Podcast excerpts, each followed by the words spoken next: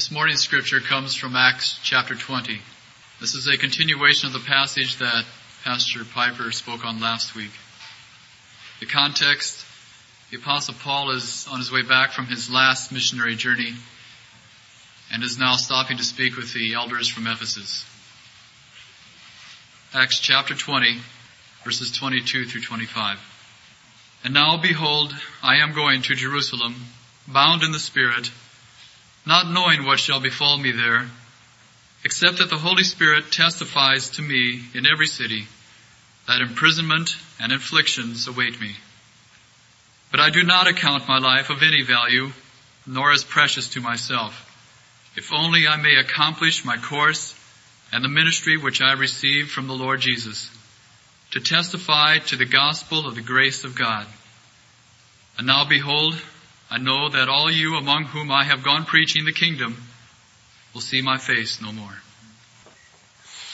The first thing he had said in this message was to direct their attention backward to his life for the three years that he was there. You remember, if you were here last week. And he just listed off the way he had ministered and the goal, according to verse 35, was to demonstrate or to show to them how they as, as elders should go on with the ministry when he's long gone and off the scene and how we ought to go on with the ministry today. So verses 18 to 21 were a backward glance at the ministry, right?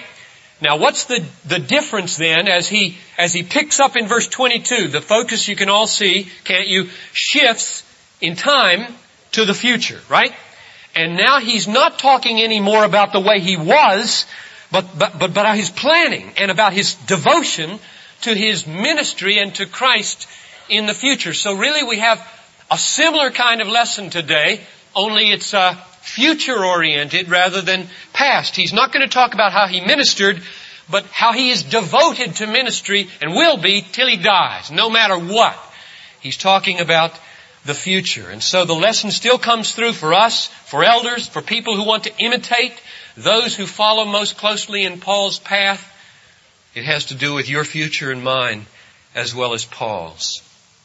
I find these verses, as one of the elders here at Bethlehem, to be tremendously inspiring. When I read a verse about a man who from the bottom of his heart says, I don't count my life of any value or as precious to myself if only I can do what God called me to do makes chills run down the spine of my obedience. makes me just want to be utterly un-American. Leave everything and do something radical for Jesus. That's the way I feel when I read text like verse 24. The people were asking me on Friday and Saturday, how's the sermon coming? I'd say, oh, that verse 24. Wow. Man, I hope the people get a hold of that verse. And it does for them what it does for me. It makes them out of step with their secular age, abandoned to the cause of Christ, utterly un-American in many of the ways that they live. Now I've tried to come up with one phrase to sum up the point of this text. It's the title of the message written there in your folder. Faithfulness is better than life. Faithfulness is better than life. Now, let me read verse 24 once more with you, and you see whether you would agree if that's a good summary of this verse and this text. Paul says, reading from the Revised Standard, I do not account my life of any value, nor as precious to myself, if only I may accomplish my course and the ministry which I received from the Lord Jesus, which I take to mean faithfulness to my call is more important than whether I live or whether I live comfortably. So I have two questions now. I'm going to take that faithfulness is better than life as the theme and the title of the message and the expression of the content of these verses. And I'm going to ask two questions about that sentence. Faithfulness is better than life. First question, what does that mean in our lives? And I'll give four answers that I see in the text. Second question, why on what basis can Paul say that faithfulness is better than life? And I'm going to give two answers to that question that I see in the text. Alright? Question number one. What does it mean that faithfulness is better than life? Answer number one. A person who says and means, to me, faithfulness is better than life, is a person who is bound to the will of God by the Spirit of God. A person who is, and by bound I mean chained, roped, tied up, bound to the will of God by the Spirit of God. I get it from verse 22. Let's read the first words there. And now, behold, I am going to Jerusalem bound in or by the Spirit. Now what does that mean? Bound in the Spirit. Because some of your versions are different here. I know you can't tell from the original Greek whether this Spirit has capital S or little s. They didn't do that in Greek. Alright? So the RSV and the NIV have capital S, bound by God's Spirit.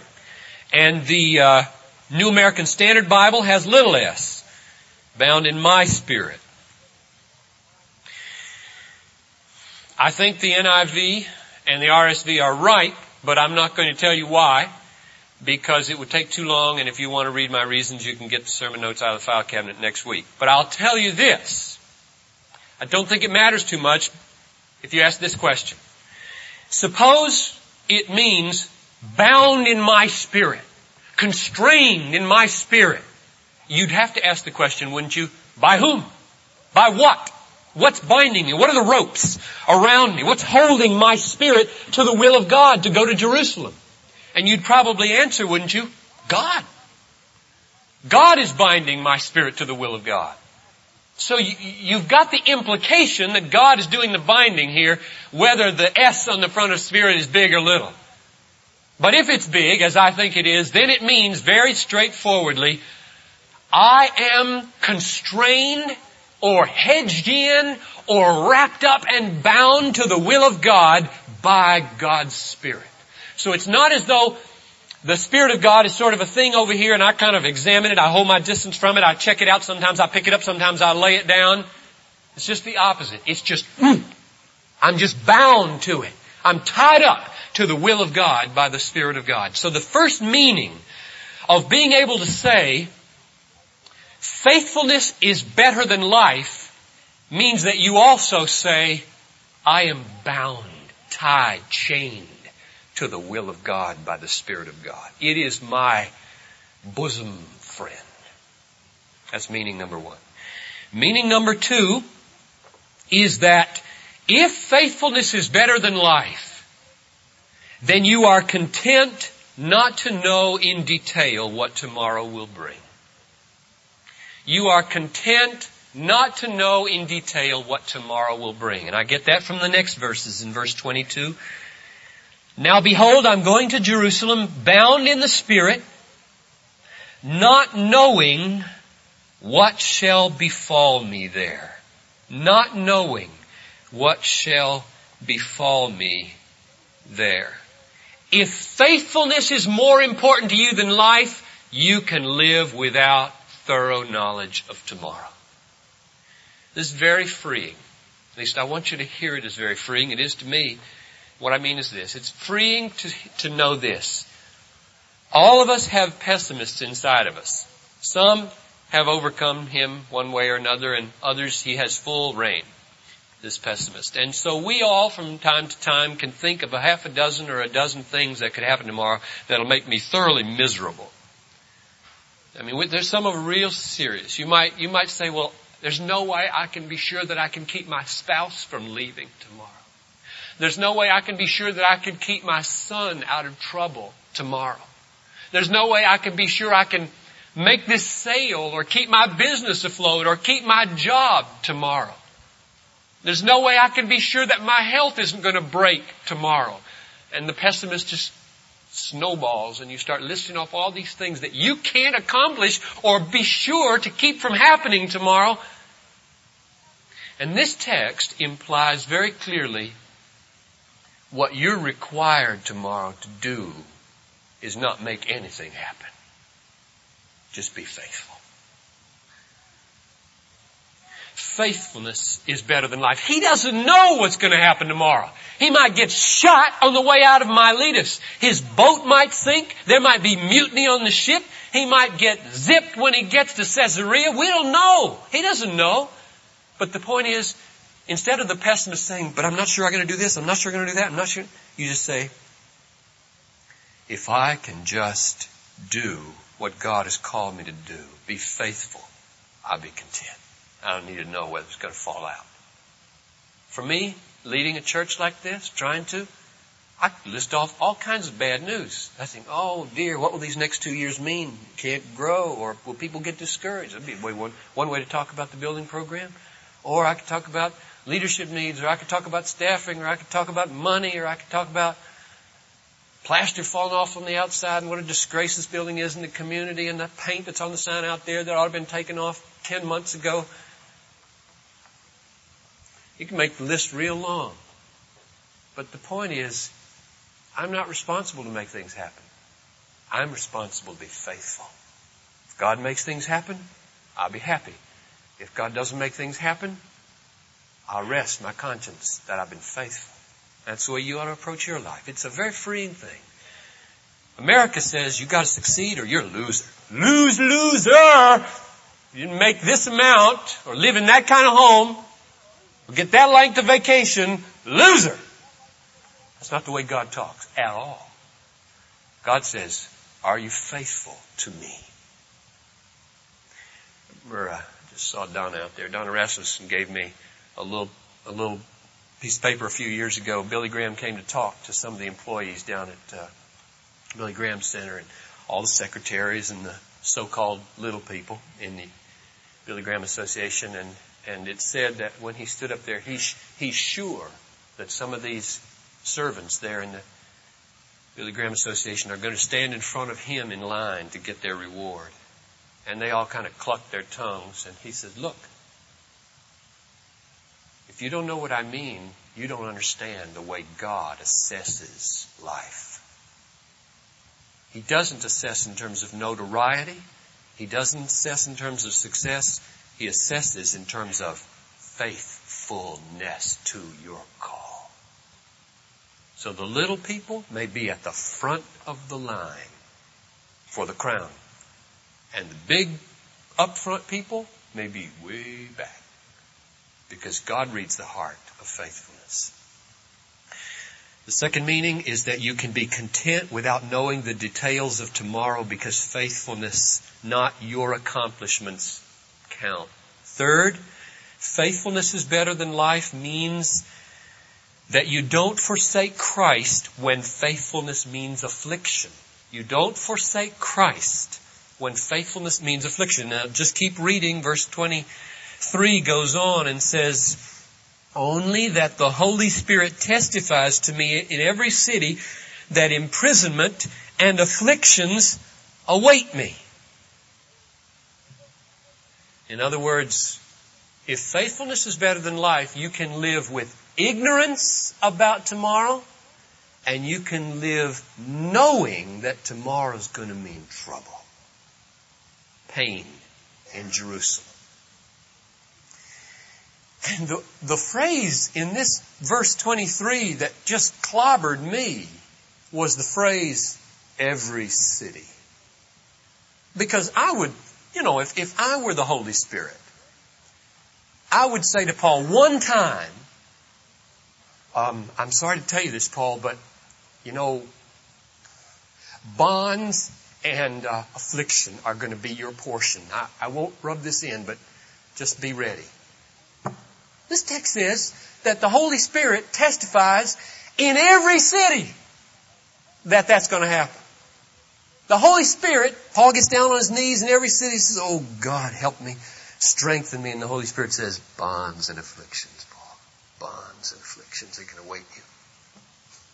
You know, we have the notion today, this is a corrective. I'm hitting on this because it's a corrective of the American form of the gospel.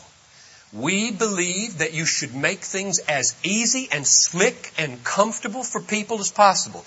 Don't tell them any of the negatives up front about following Jesus, alright? Don't do that. They might not believe if they know what it means to follow Jesus. Well, the Holy Spirit had his apostle. He just kept telling him city after city after city. It means bonds and afflictions. You might think, say, he's going to quit. You better stop that. He's going to cut out on this apostleship. But God evidently believes in truth. So the third thing that faithfulness is better than life means is you don't forsake Christ when you know that tomorrow's going to mean trouble. Finally, on this first question, the fourth meaning of faithfulness is better than life is this. It means you set your face like flint against the American dream. See verse 22?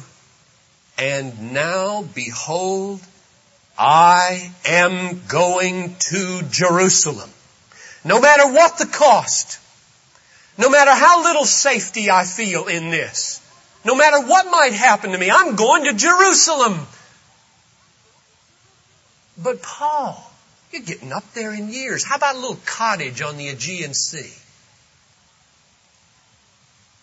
I mean, Paul, you've worked hard now for quite a few years and uh, you've accomplished more in your ministry than most people accomplish in five lifetimes. So why don't you just step back and take it easy in the last 15 or 20 years of your life? How about a little golf? A little travel around, a little putzing with your hobbies.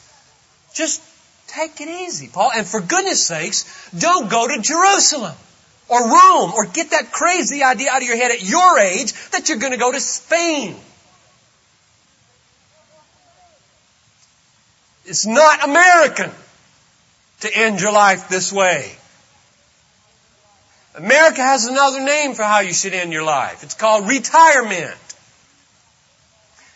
I looked up retire in the Webster's Collegiate Dictionary last night. And here are the four definitions. One, to withdraw from action or danger. Two, to fall back. Three, to go to bed. Four, to march away from the enemy. The American dream. It doesn't have one tiny foothold of justification in Holy Scripture. It is a foreign concept to the Bible. There is no such thing in the Bible as retirement. Now, I just can feel all kinds of resistance coming up. Your company tells you you've got to retire. You will tell me someday it's over. Get out of the way. Your sentences aren't hanging together anymore. Step aside. That's true. It's going to happen, right? Now here's what I'm saying. When your company tells you at this prime age of 62, 3, 4, 5, you're done. You say back to your company, well, you may call it retirement, but I call it the changing of a station. I call it the assuming of a new post in the war effort. I call it following the king in a different direction. I'm going to Jerusalem. And then you go. In other words, you don't have to let your employer decide whether you retire or not if God is the king and you are the soldier. And I commend both to old, middle, and young that you rethink the American dream. So four meanings now for Faithfulness is better than life. One, it means being bound to the will of God by the Spirit of God. It means not being discontent when you don't know the future. It means being firm and faithful and devoted to Christ when you know the future is going to hurt.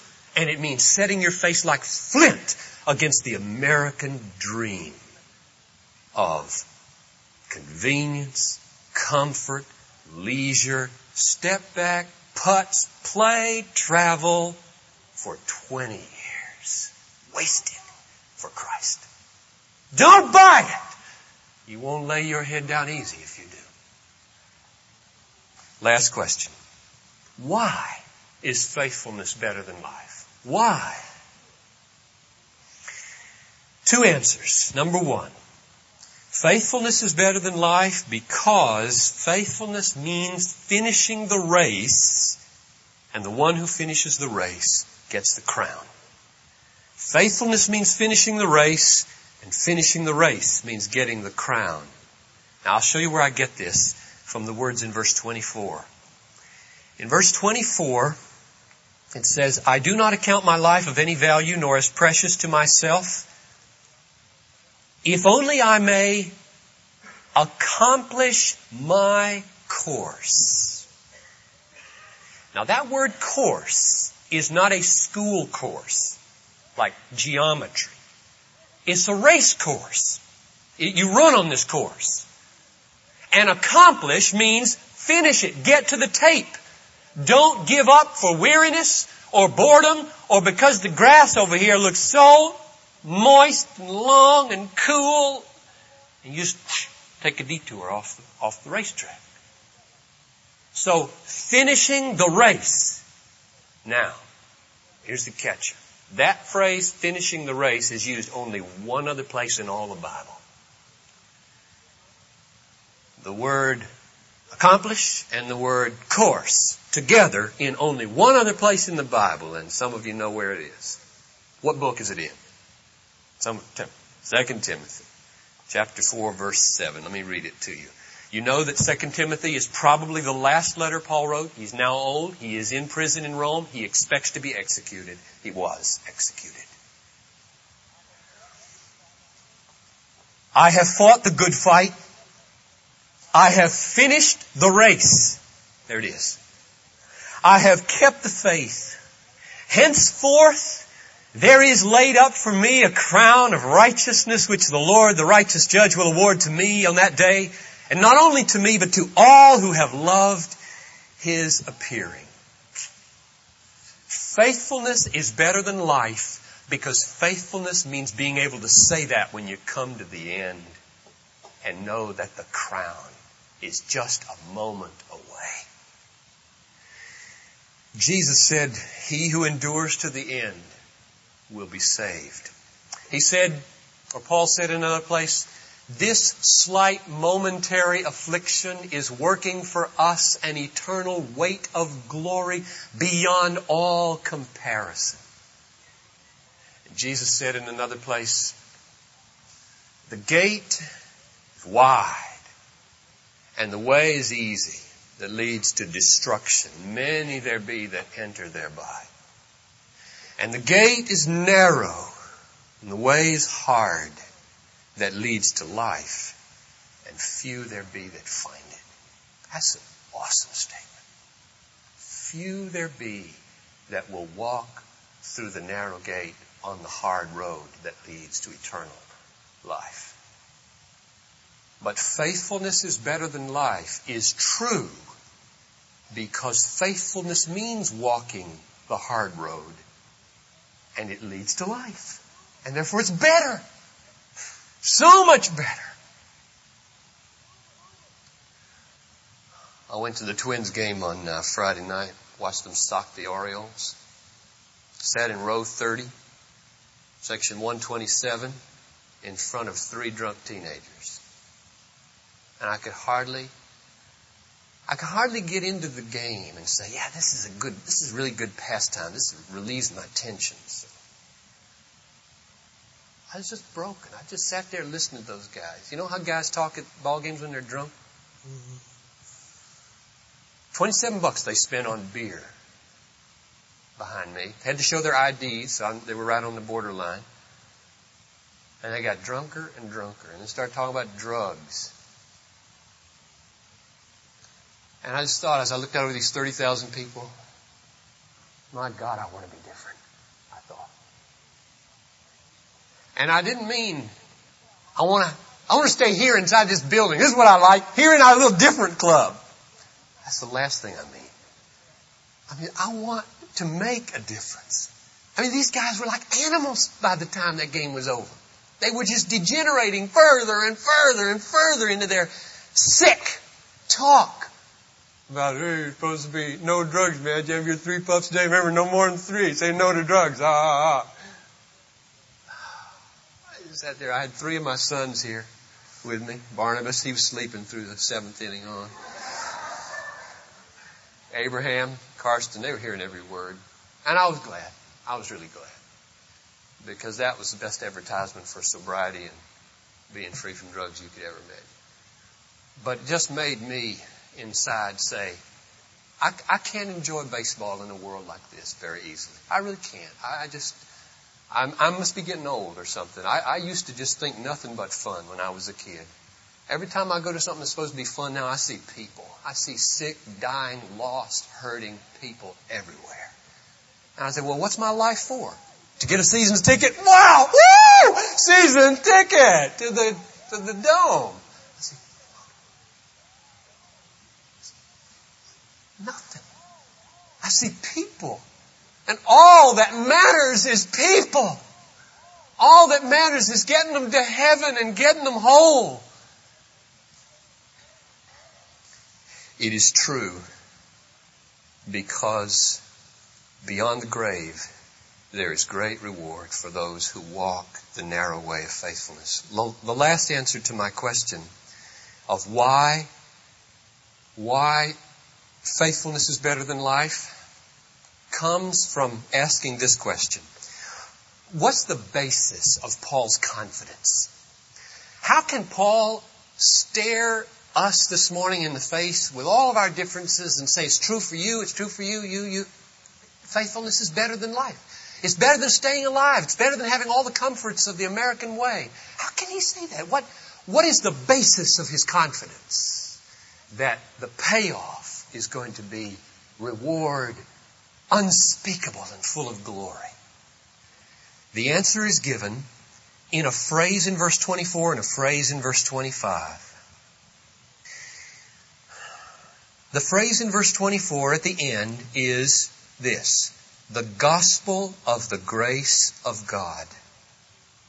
So Paul was saying that he wants to be faithful to the ministry that God has given him, that Lord Jesus has given him, namely to testify to the gospel of the grace of God. And then the second phrase that provides foundation is found in verse 25 near the end where it says, well, let's read the whole verse.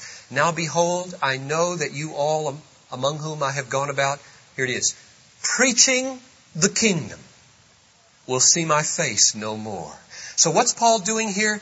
In these two phrases, he is summing up the very content and I would say foundation or basis of his life and hope and ministry and is giving us the foundation for why we can say faithfulness is better than life. And I think you can see this if you just take two words out of those two phrases. The, the first word is the word grace. Take it out of the phrase uh, testifying to the grace, to the gospel of the grace of God. So God is a God of grace. And then take, take out the word kingdom from verse 25 and say, God is a king and his reign is coming.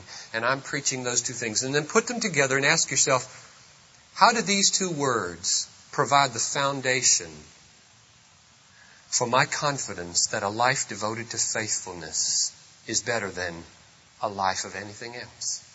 And the answer is this. If God is a God of Let's start over here. If God is a king, then he has power and he can give me rewards if he wants to. And if he's a God of grace, he wants to. That's what grace means. He wants to. He wants to reward the faithful. He can do it. He wants to do it. When a can do and a will do come together, you got power. An omnipotent God says, I can and I will reward the faithful. And there's the foundation for everybody in this room this morning who will believe and bank your hope on those two things. Let's pray together.